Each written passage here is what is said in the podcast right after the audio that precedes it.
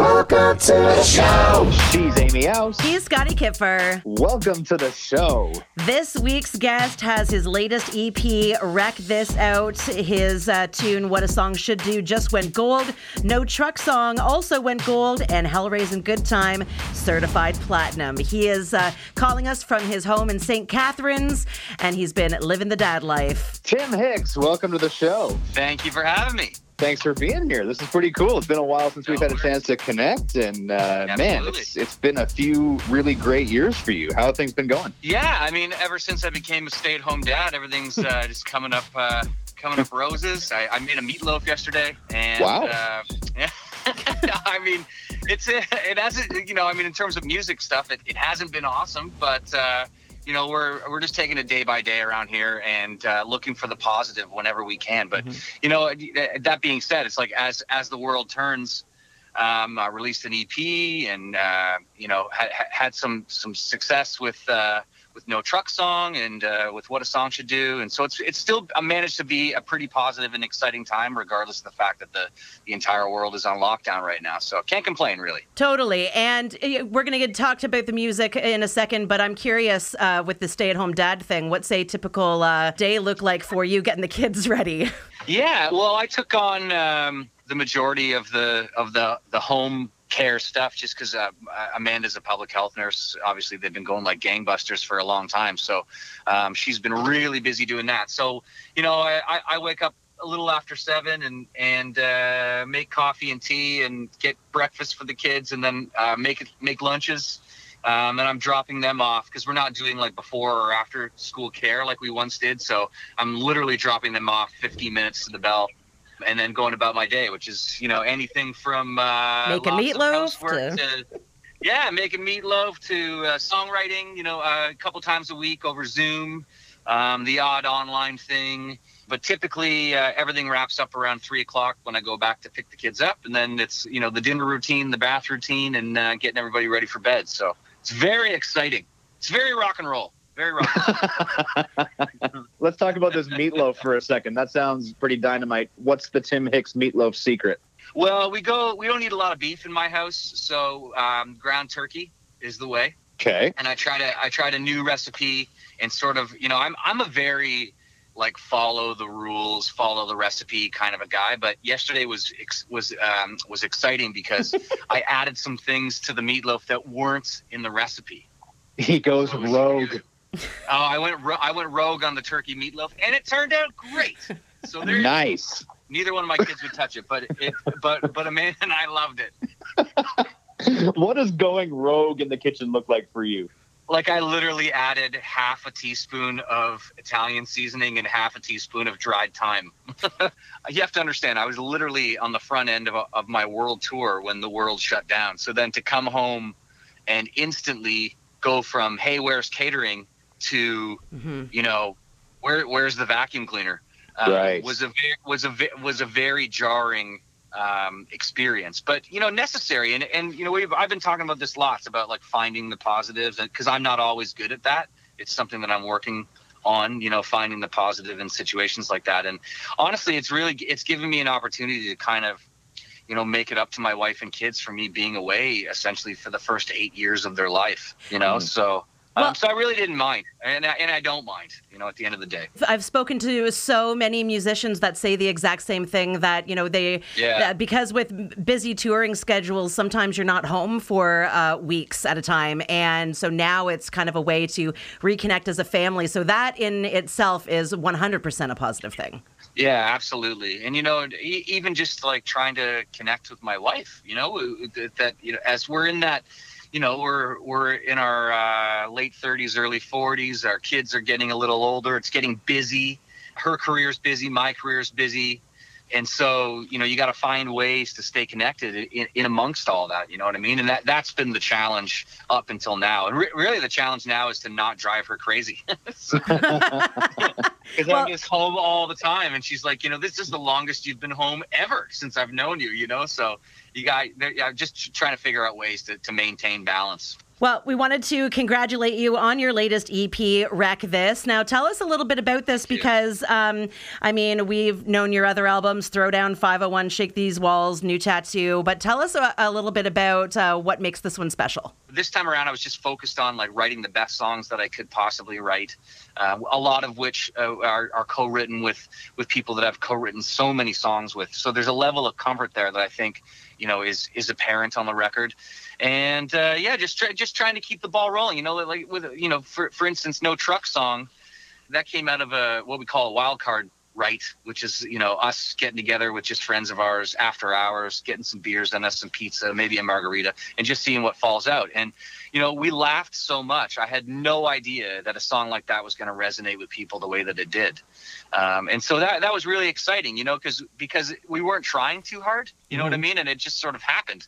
And then of course went number one and recently went gold. So that that was like was so uh, interesting to watch happen, you know, because there are songs like you know a great example would be like what a song should do, where we we left the studio writing it that day going oh my god i can't wait for people to hear this. Like we knew we had something special. With no truck song we, we, we were like no one looked around the room and said, "We just wrote a number one, boys." Like, you know, like we just we're just just goofing off. You know what I mean? So it was a very different experience, and and and I, I think that, like I said, that that comfort shows on on this on this set of songs. Well, I'm sure that with every project, every album, you uh, change and evolve uh, as a musician, anyways, right? And as an artist, you're, yeah. you know, you kind of kind of fall into the groove. And, and I'm just kind of talking out of my ass here because I don't know, mm-hmm. like, I'm not. Uh, well, Scotty, you might know better than I, being a musician yourself, but you know, you kind of lean into it a little bit more with each project, probably. Well, that and it, but it's a tricky balance because you know you're trying to like obviously as as artists we always want to look forward. You know, what, whatever you're doing now and what you're doing next week is way more exciting and way better as far as you're concerned, in my humble opinion, anyway, than anything you did in the past. You know what I mean? But that being said, you don't want to alienate the people that put you to where, where you are. So it's this delicate balance of like trying to fit songs in there that kind of match like what people are used to hearing from me, mm. but also showing showing growth. So that's how you get a song like Wreck This Town, right? So Wreck This Town was a you know we we we refer to songs like Wreck This Town as red meat, and what what what I mean by that is like my core audience um, knows me for a certain thing, and every now and again I want to give them that thing so that you know so that they're satisfied and i'm satisfied. And really what that is is like songs that are fun to play live that are centered around the party country thing right? Like the mm-hmm. here comes the thunders and the stomping grounds. And you know uh, but but in terms of growth you know that's how you get a song like ride or die you know what i mean? Because i don't, I don't often get to cut ballads. And it's difficult for me to, to find or write ballads that kind of suit me. You know, as a guy that's been married for 11 years and I got two kids, so it's hard for me to cut outside songs. Um, you know, especially ballads because they don't often I can't identify. You know, but when it, a song like "Ride or Die," um, to me it shows growth because it's it's a little it's a little bit more of a tender side, but still has that toughness that that you know that the Tim Hicks fans have come to expect. You know what I mean? Yeah. So the, it, it's a delicate balance, is what I'm trying to say, of, of, of you know sort of keeping it the same, but still evolving and showing some growth at the same time. You touched on something interesting, Tim, just in terms of the type of material that you do, and you're known for being this party guy, and I've been there a hundred times and I've watched crowds explode watching you play, mm. and it's it's mm-hmm. really really a cool thing how does the ballad thing fit into that mold for you? Is that like a is it a weird kind of disconnect when you play a ballad live? Yeah, we we definitely have to be choosy about what we play and when we play it.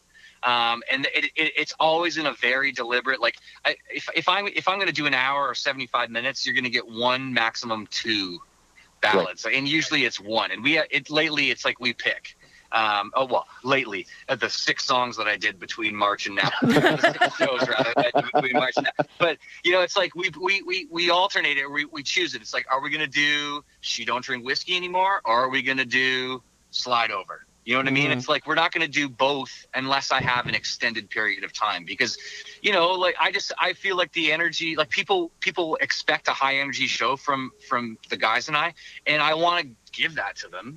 Um, that being said, I also want to sing lots of different songs because I like to sing. And, you know, prior to being an artist on the national level, you guys know this, I, I sang in every chicken wing bar from, you know, Niagara Falls to Ottawa and back and out to Windsor. And I sang every kind of song. So, you know, I'm always looking for different sorts of songs to fit into the show to make it interesting. But that being said, you know, you got to be choosy uh, uh, about where you're going to put the slide overs, the ride or dies, the, Mhm. the uh, she don't drink whiskey anymore. And how I balance that out, Scotty, and you know it, is like, for instance, you know, when we do the live version of She Don't Drink Whiskey, we add an epic Guns N' Roses guitar battle at the end. You know what I mean? yeah, yeah. so it's like you know you get the first two and a half minutes which is the song you know she don't drink whiskey and then it winds up as november rain at the end which t- to me is like you know that's all, all of my influences coming out all, all at once right? That's Uh, and and it makes for a for a cool moment in the show right? To have the guys like you know battle it out with guitars and it just gives us a second to kind of play as a band as well and not Mm-hmm. be locked into you know the three minute you know pop country uh, song that uh, you know that was the hit. You know what i mean? Hmm hmm So, B part of that question then. When you're selecting music and going into the studio, do you get more excited to cut a ballad because it's outside of that kind of niche thing that you do as Tim Hicks? No, um, You know no. here, here, here, here's the here's the nuts and bolts of it. Is when you get a budget to cut anything, that's when I'm excited. Right. you know what I mean? Like, Mhm. and, and and you know, I I'm excited to cut songs that I that I think my fan base is gonna like. You know what I mean? And I and I wouldn't cut. That sounds misleading because I wouldn't cut something that I don't think people would like. But there are definite times where you cut songs that's like, well, this is gonna work. You just ha- you just you just feel like th- this song's going to resonate with people some some some way shape or form you know but for Mm. me it's it always comes down to the show because that's where i come from and that's who i am so it's like if i'm going to if i'm going to ask my record label for money to go into a studio and cut a song that song had better have a place in the show because that's right, what right. that's my whole deal is like that's Mhm. where i came from Mhm. um, so the record is really just a conduit to get you to buy a ticket to come see the show because typically, you know, even other artists I've had at the national level approach me after the fact and go, you know, Tim, to be honest, I didn't get it until I saw you play, and then now I understand what what the deal is with you. You know what I mean? Right, it's right. like, oh, okay. You know, with some guys, and because everybody's path and everybody's place is different. So some people, it's like the record is the most important part, but for me, it's the show, and Right. everything has to point point to that. What came first, the chicken or the egg? Yeah, the show came first. Then then I said, "Oh my God, I got to learn 40 songs." okay, so you were t- mentioned earlier about uh, you know kind of how uh, No Truck Song happened, and it was you know uh, just a, um, a happy coincidence, I suppose. But let's talk about Stronger Beer for a second, because I remember, and in your Sure. live shows, you do talk about uh, the beginning of that song, how it was kind of just a, a fun writing experience, and then you didn't think that it was going to go anywhere, and it blew up for you. Yeah. Well, it was never supposed to be anything. It was just a joke. It, it was a it was a joke to get a laugh out of my day to day manager at the time, who was from West Virginia, and and that song started as a conversation between me and Jeff Coplan about the differences between Canada and America because it was on like. You know, I think it was maybe my second or third time to Nashville, and I just I I asked him on the ride from the office to the studio if we could stop at a Shoppers and get a pack of Smarties, and, uh, and he laughed. He laughed. He's like, you know, I don't, you know, as a joke, he was like, I don't even know what you just said. It's like, oh yeah, I'm in America. Let's let's hit the Walgreens and get some M and M's. He's like, why do you say so? So you know, once once we started to, like just chit chatting about about that, because what's interesting about Jeff is that he's Canadian. He grew up in Montreal, but he's the most American Canadian I ever met. So he wasn't even aware that we had a, a, a professional football league in Canada. And once I explained to him that the ball is slightly bigger and the field is five yards longer and blah, all that, and there's one less down, he just thought that was hilarious. And and you know, having my day to day guy uh, be from West Virginia, he was always asking questions like, you know, how do y'all drink milk from bags up there? You know, like That's a like fair that question. and yeah, ex- exactly. And you know, we would explain to him that you know you go to your friend's house and his his mom would have a blue milk container and it would taste different somehow than the red milk container. You know what I mean? Like so that that's how that song started. And we wrote two songs that day. And the idea was we were going to send in the silly song and wait for the phone call, like, ha ha, very funny, boys. Now get to work. And then send in the serious song. But what happened was we sent in this silly song and you know, we get this phone call like it's out of a movie with the song blasting in the background going, We love it. It's going on the record. And I was like, that, it's going on the record. No, no, no, no, no, no, no. Like, I can't, I can't I can't go back to Canada singing. You know, it takes me six beers to get pissed drunk. Like I, I'm gonna get, I'm gonna get killed for that. You know, but, but you know, people saw like, you know, as I calmed down and you know, uh, uh, you know, we put it out, and of course, every radio station from Vancouver to Halifax was screaming like, "Make that a single, make it the second single," because Get By was out. And uh, to his credit, Ron Kitchener, uh, who runs Open Road and is my manager, he stuck to his guns. He said, "This song will not be a single." he was concerned that if it became a single that I would be branded instantly as a novelty act. And I and, and in retrospect, I'm glad that he stuck to his guns because it's so much cooler that it went platinum and it wasn't a single. That is That's so really cool. cool, That's dude. such a cool story. And I remember Yeah. you at Boots and Hearts. And I mean, Yeah. you you know what a wild ride Boots and Hearts is, but Yeah. uh, Oh, yeah. you've got everybody like raising their red solo glasses and their beer cans to that song, and that's got to be a pretty Uh. amazing feeling, right? Absolutely. That that's what you that's what the name of the game is, you know. And you'll notice see I I hedge my bet a little bit because I typically put a chant into almost every song, really. Uh, some kind of repeating singable part that I can involve the audience in. And you know, especially boots you know th- those those types of performances like boots and hearts and like craven and and uh, you know all of those uh, open air festivals they're they're great for getting to people getting people involved and singing along and you know that was something that I learned when I, I played in a Beatles tribute band you know because we would get people to you you tell people stand up clap along and they would and so when I got back from the road from doing that gig I just kept doing that in my bar gigs um, and then uh, and then just kept doing it at my artist gigs, you know, and and people. What I noticed was people would walk away going, "Wow, I had a really great time," with, without fully understanding why they had a great time, and the reason why is because they were involved in the show, you know. And I say it all the time from the stage. I'm like, "This, it's up to you guys how much fun you want to have, you know. Like this, this show will be as epic or as non-epic as you make it, you know. It, it's like I, all I can do is put it out there, and if you give it back, I'll give you more." And then if you give me more, we'll just keep this thing rolling like a snowball until it erupts, you know?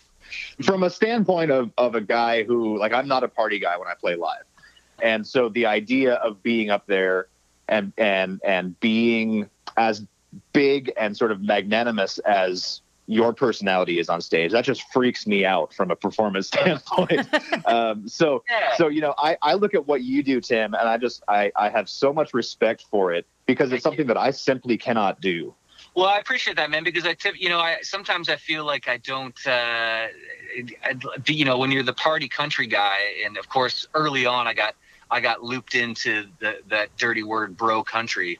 You know, you, you I, I feel sometimes like I don't get respect from the industry, you know, because that I'm like doing uh, the novelty thing. But I'll tell you what, the party thing came out of playing bars for 18 years. Mhm. You know, when it's your job every night, no matter what town you're in, to bring the party, uh, it just happens over time. And so it kind of made sense that, you know, third set to come out with Save a Horse Ride Cowboy, Chicken Fried, Friends in Low Places. You know, when I wrote songs, I wanted to write songs that fit in with those numbers because I saw the reaction that they got. You know, so to me, it's like, you know, you could say what you want about the party country thing, or but but to, for me, it's 100% natural.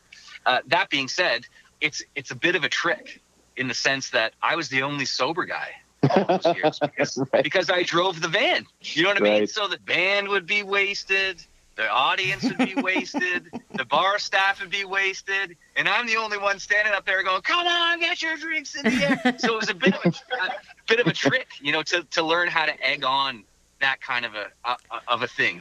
But it's it's completely different now because I don't have to drive anymore. I had Right. never understood why it was as such a there was such a negative connotation put around being the party.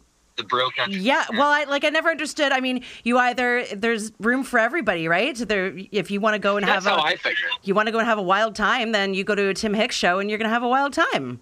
Absolutely, absolutely, and and, and like that's that's hey, listen, to each their own. Everybody has a different path. Everyone has a different place, and you're 100 percent right.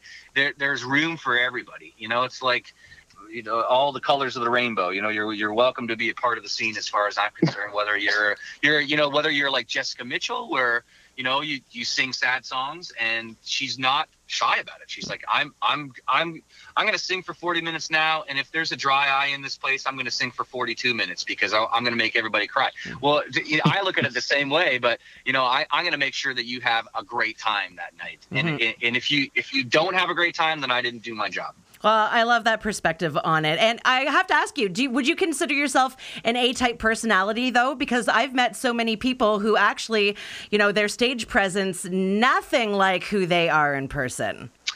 Oh, I mean, I don't know. I mean, you tell me. We've we've spent quite a lot of time. I, I feel like what you're seeing on stage is pretty authentic, mm-hmm. and, and, you know, and, and I think that that's I, have been told anyway. That's kind of what resonates about me to, to people because I, I have a hard time putting on a face. Like if hmm. I'm having a bad day, everyone kind of knows it, and that's not something I'm proud of, by the way. but it's just who I am as a person, and so. But you know, in those moments, especially on stage, I am 100% in my element. I've been playing in bands since I was seven years old, and I love it. I love that music is a team sport. You know what I mean? Yep. And and that I, it's like that. So to me, it's like the the guy that you see on stage, you know, might be an exaggerated version of of me, but it, it is it. You know, they they they are real parts of me that's for sure. Well, and I ask that because I mean I am in radio, and so I'm you know in the public eye, uh, not to, to mm-hmm. anywhere the extent you are, but mm-hmm. I consider myself an A type personality, and that reflects. That being said, I have uh, serious social anxiety, and so it's yeah. like, why are you in this job if you right? So that's why I was asking because it, you'd be surprised at how many people are kind of the same way. Yeah, well, you know what though, in that respect, see, I fully understand that because when you are in radio, there is an expectation and you know what your what your role is. And when you're behind a microphone you don't have to see all those people that are looking that are listening to you. Mm-hmm. but you you become comfortable in your own skin in you know in the studio with your headphones on with your thing just doing your gig. So i can understand uh, why somebody with social anxiety w- would be comfortable do, doing that kind of thing. And you know, I, I like I, I kind of feel the same. Like I, I wouldn't say that I suffer from social anxiety, but I am definitely more of an introvert, I think, than people expect. Right. Um, I what what is that called when you're? It's called something. You're not an introvert. You're not an extrovert. It's like some. It's like like I like I love to to kick it with my friends. Like I I love it. I love we Amanda and I both. We love to have people over, but I also love to have quiet time where I can just be in my PJs. So you're just a vert. movie. yeah, I get, but it's I forget what it's called. It, it's you know people that are like you know you might have to have like a nap to, to, to get yourself ready to, to yes. you know to, ha- to handle a, a, a, so, a like a, a, loud social situation, yes. but you can get through it. You know what I mean? Like it's a little bit like that could be the personality thing, or that could be the uh, creeping up in the 30s thing too. That you know, like it could be knows, one or the yeah. other. yeah, it could be. It could be. Uh, Tim, you you've mentioned your uh, your time in the bars. I'd love to go back and do a bit of a history lesson here. Um, one of the things that we like to do here on the show is talk about the road uh, to success, and I know that uh-huh. yours was a long one. Um, oh, yeah. Can you just talk about? I mean, you just mentioned you you've been playing in bands since you were seven. So when did things really kind of start for you in terms of um, you know thinking that you could do this uh, as a career, whatever that looked like? Well, I like it's. I've told the story a lot, and it's 100 percent true. In grade two, in Mrs. Morgan's class, she went around the room and asked everybody what they wanted to be, and when she got to me, I said professional musician. And then she instantly told me that I couldn't be a professional musician because they didn't make any money and it was a terrible life. I'd have to live on the road out of a suitcase, and and you know, and that was a theme that kind of stuck with me through my my teens and my 20s. You know, people around me, whether it was you know family members or guidance counselors, always telling me that I couldn't do music as a living. you know what I mean? So I, am the kind of guy that says, "Oh yeah, I can't. Watch this." Mm-hmm. And so I just created my own scene, and I, I started playing in bars when I was 15 I my first gig they made me stand on the sidewalk in between sets when they found out how old I was, um, and so I immediately grew a goatee. It was the '90s, so you could do that, and it was acceptable. Um, and so that, that that bar owners would think I was older than I was, and because I always played with older guys, which I think was to my benefit because you're you know you were always reaching to catch up in terms of your skill level, Mm-hmm. um, and uh, it just it just happened naturally. Like I, I was I was always in a band, like where I took lessons from. Uh, from the time I was seven, you know, you go for your lesson, but they also put together these little combos. They call them, where there's like you know, four or five kids around the same, le- like music level, around the same age, playing together for an hour a week, kind of thing. And I just I loved it. And so as soon as I figured out a way, you know, to monetize that, like somebody said to me one time, like, you know, you can go and play at the cafe over there, and they'll pay you eighty dollars to play for three hours. And as a 15 year old kid, I was like, eighty dollars. oh my god, I I I need to do that. And so I started playing open mic nights. Um, and I had a band, and we started to do some gigs. And then I got a gig um, at at, uh, at a hotel in Niagara Falls, playing four nights a week, and that just set me up. Like I, I was just I was you know I was I was smitten at that point. And so one day I woke up and I was like, I guess this is my living. Like I I you know I was in university. I my parents insisted that I uh, do something other than music as a backup plan, uh, which is great advice uh, now that I have kids. So I finished my degree in psychology at the University of Waterloo, but at the same time, I, I was gigging four nights a week, five nights a week back then. Uh, when I finished school, um, I gave my diploma to my mother and uh, went to my gig that night. so, you know, and it wasn't until you know, like I, I stopped trying to get a record deal because I just figured it was never going to happen. Um, and it wasn't until I was in my early 30s that things started to really happen. Um, you know, I got hooked into the, with these two songwriters and and we wrote some songs and they saw me play at one of my gigs like in downtown Toronto. They just were like, "Hey, dude, you got a good voice. Do you write?" And I said yes but I hadn't written in a long, long time. I was just I was just working. Uh, but we wrote some songs, and they took those songs to Nashville, and they played them for Ron Kitchener. Um, and uh, next thing I knew, I had uh, a record deal and a newborn baby all at the same time. So it was it was chaos for for a long time, but um, it was it was a solid 18 years of of um, slinging it in in bars and restaurants and pubs and parties and cruise ships and tribute bands and casino gigs and uh, like yeah you know crew gigs. I did uh, like I, I was I worked as a roadie. Um, I wanted to learn every aspect of this business um, from from a live music point of view, uh, so that I could do every job. And uh, one day I woke up and you know uh, I, I, I was like, I guess this is my career. Were your parents always supportive of your choice to? No. No. Okay. No, no. I mean, my my dad my dad was fine uh, with it. Um, as long as I wasn't asking him for money, he was fine with it. and uh, yeah, my my mother lost a lot of sleep over it. You know, I remember having conversations like, you know, no one's going to want to marry you. You'll never get a mortgage. Things like like that, you know, that, that are legit concerns for for the, uh, you know a mother of a of a 21 year old son, or of a even a, of a 17 year old son. Like I'm, I can't even imagine now that because I as a dad now, you know, sending my son at 15 out to play in a bar, like that that that wouldn't fly. you know, not now, but then it was like I don't, I don't even know if I told them. I just like went and did it. You know, so I can see I I fully understand wh- where they were coming from what when they were when they were uncomfortable with it but i've since proven to them time like they were over it by the you know even before I, I had a career at the national level. Like they they could see okay well look at that. He, he really he really did went and did it you know and and it turned out okay and and he was able to get a car loan and get married and all those things. So you know at, at the end of the day everybody is supportive now you know All right. So uh, your kids come to you and say that they want to pursue music professionally. You say, Yeah, well, I mean, I hope they don't, but if they do, then I'll support that. You know, my my daughter is very artistic, visually. Like she she's a wonderful artist at seven years old. Even uh, she has talent, and so she said, "I I want to be an artist, Dad." And it's like we're like, "Yeah, go for it." I don't know how you do that, uh, but there's a way. You know, so Mhm. check it out. And you know, I I wish I had more people around me when I was younger to say, "Yeah." check it out. Yeah, try that out. Like, yes, take that gig. Uh, go travel around the world. You'll you'll get you know what I mean, like that those kinds of things. So we're trying to approach our you know bringing our kids up in a little bit more of a, um, a supportive rather than critical uh, vibe. You know? It's a different time. A different time. I think there are uh, parents, uh, uh, you know, not to slag our parents by any means, but it's, you not know, uh, I think that it's a different climate and, you know, we just want uh, our kids to be as well rounded as possible. So I get that.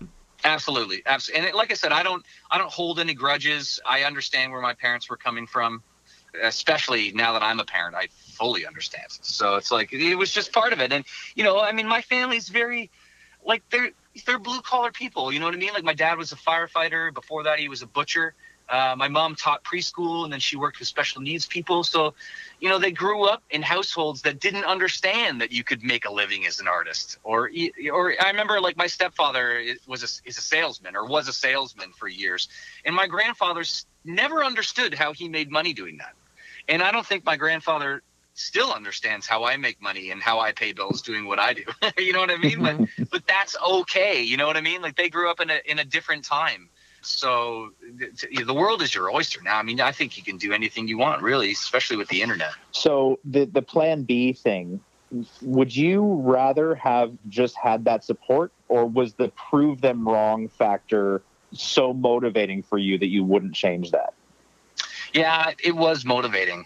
It was, but you know, the downside of that is that you you you start to carry around a pretty heavy chip on your shoulder. Sure. And sure. I and I did, and I do. You know what I mean? Like that's that's another thing that I'm not proud of that I work on every day. Is like, you know, if my wife was was here with us, she'd say, "Oh, he definitely has a chip on his shoulder."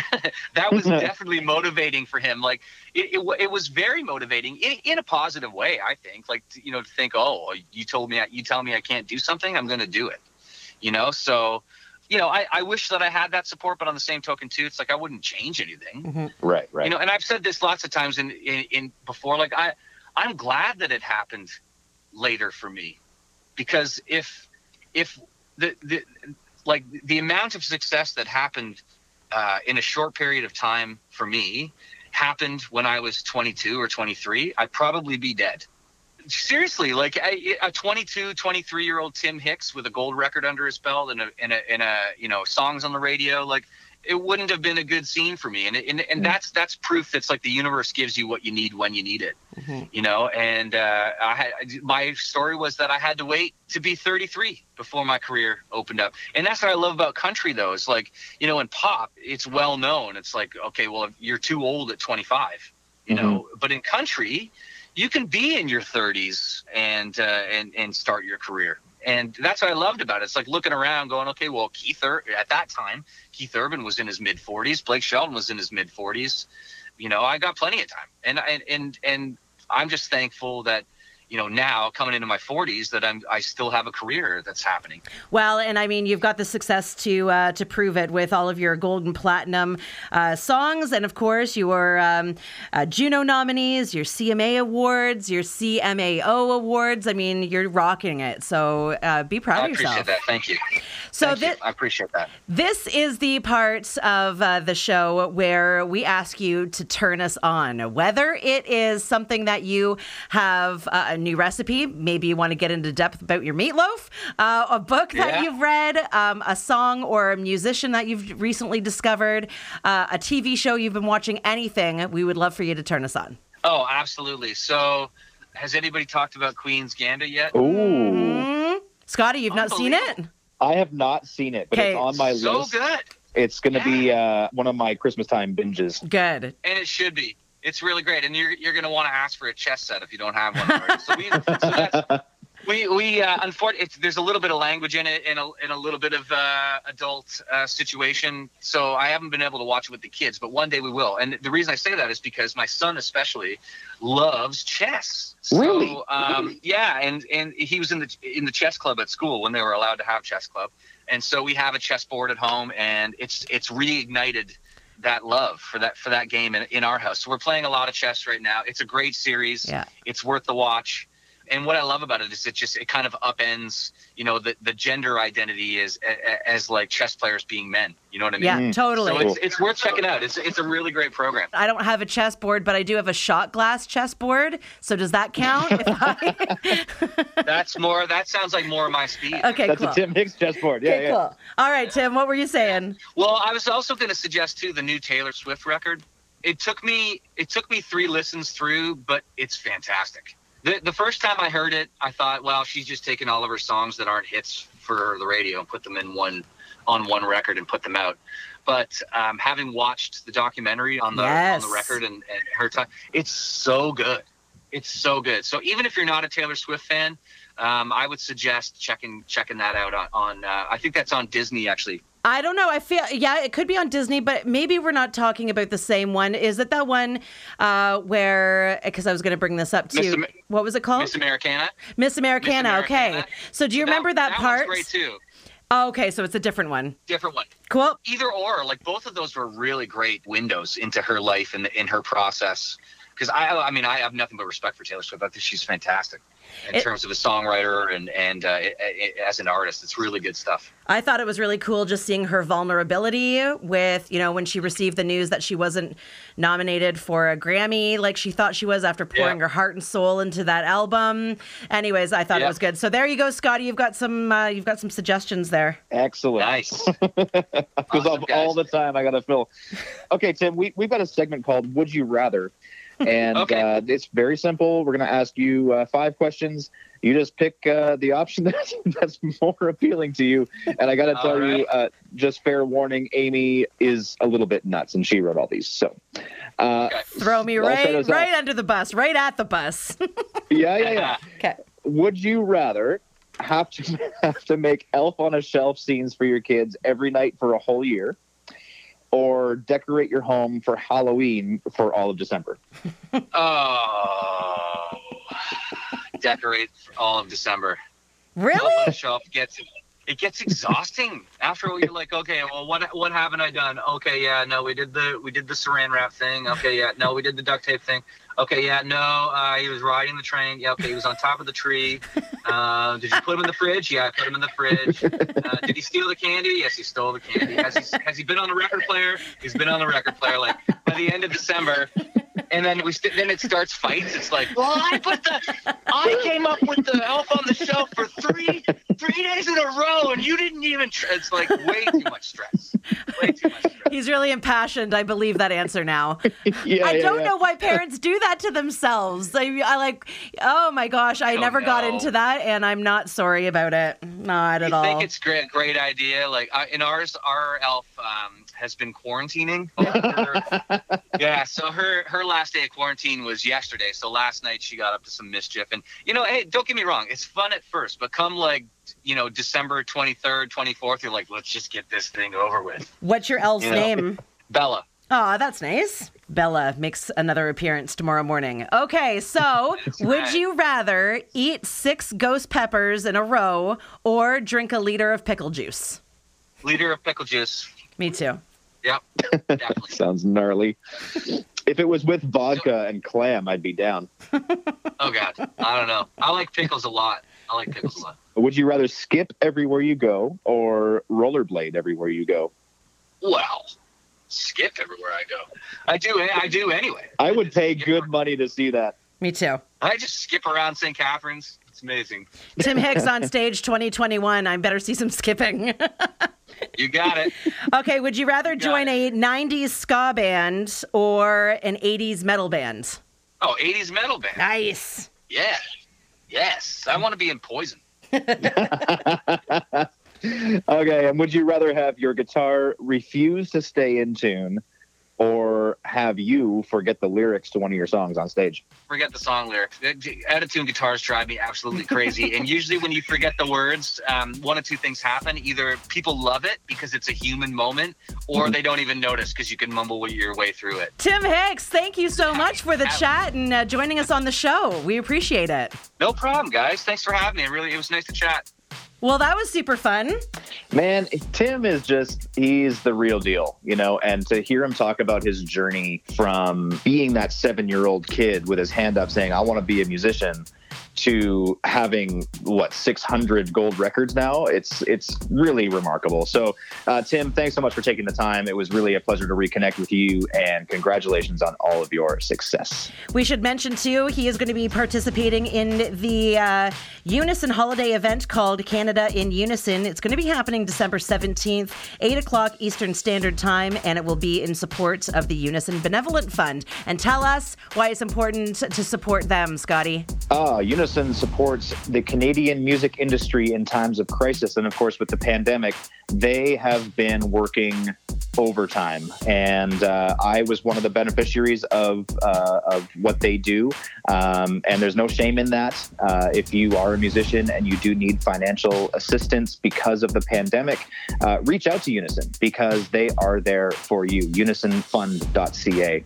Also, if you are listening to this and you want to support the Unison Benevolent Fund, uh, we have dressed the show in Unison Blue for the whole of season three. And uh, you can make a donation right on your cell phone. And all you got to do is pull out your text message app, text the word Unison to 45678, and uh, you can follow the prompts from there. Let's talk social media. Yeah, let's do it. We're on Facebook, Instagram, and Twitter. You know where to find us. We're at the show on the go. Give us a like, give us a follow. We'd love to hear from you too. If there's a, an artist that you'd like to hear on the show, let us know about it. We will do our best to get them on. He's Scotty Kipfer. She's Amy Aust. Welcome to the show.